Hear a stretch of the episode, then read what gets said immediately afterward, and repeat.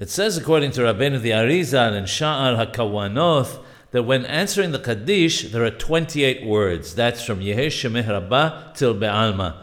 It says further that there are also 28 letters. That is from Yehei Shemeh Rabbah till Almaya. Because of this, the Mekubalim, the Kabbalists, with Rabbeinu the Rashash at their head, agreed that one must say Min Kol Berchatha, not Mikol Berchatha, so that there will be a total of 28 words.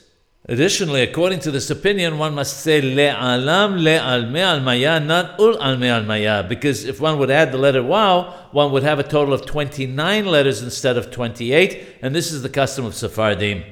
Ashkenazim also have 28 words by saying min kol. However, since they do say ul alme almaya, they spell the word shemeh without a yod. Thus, they also have a total of 28 letters.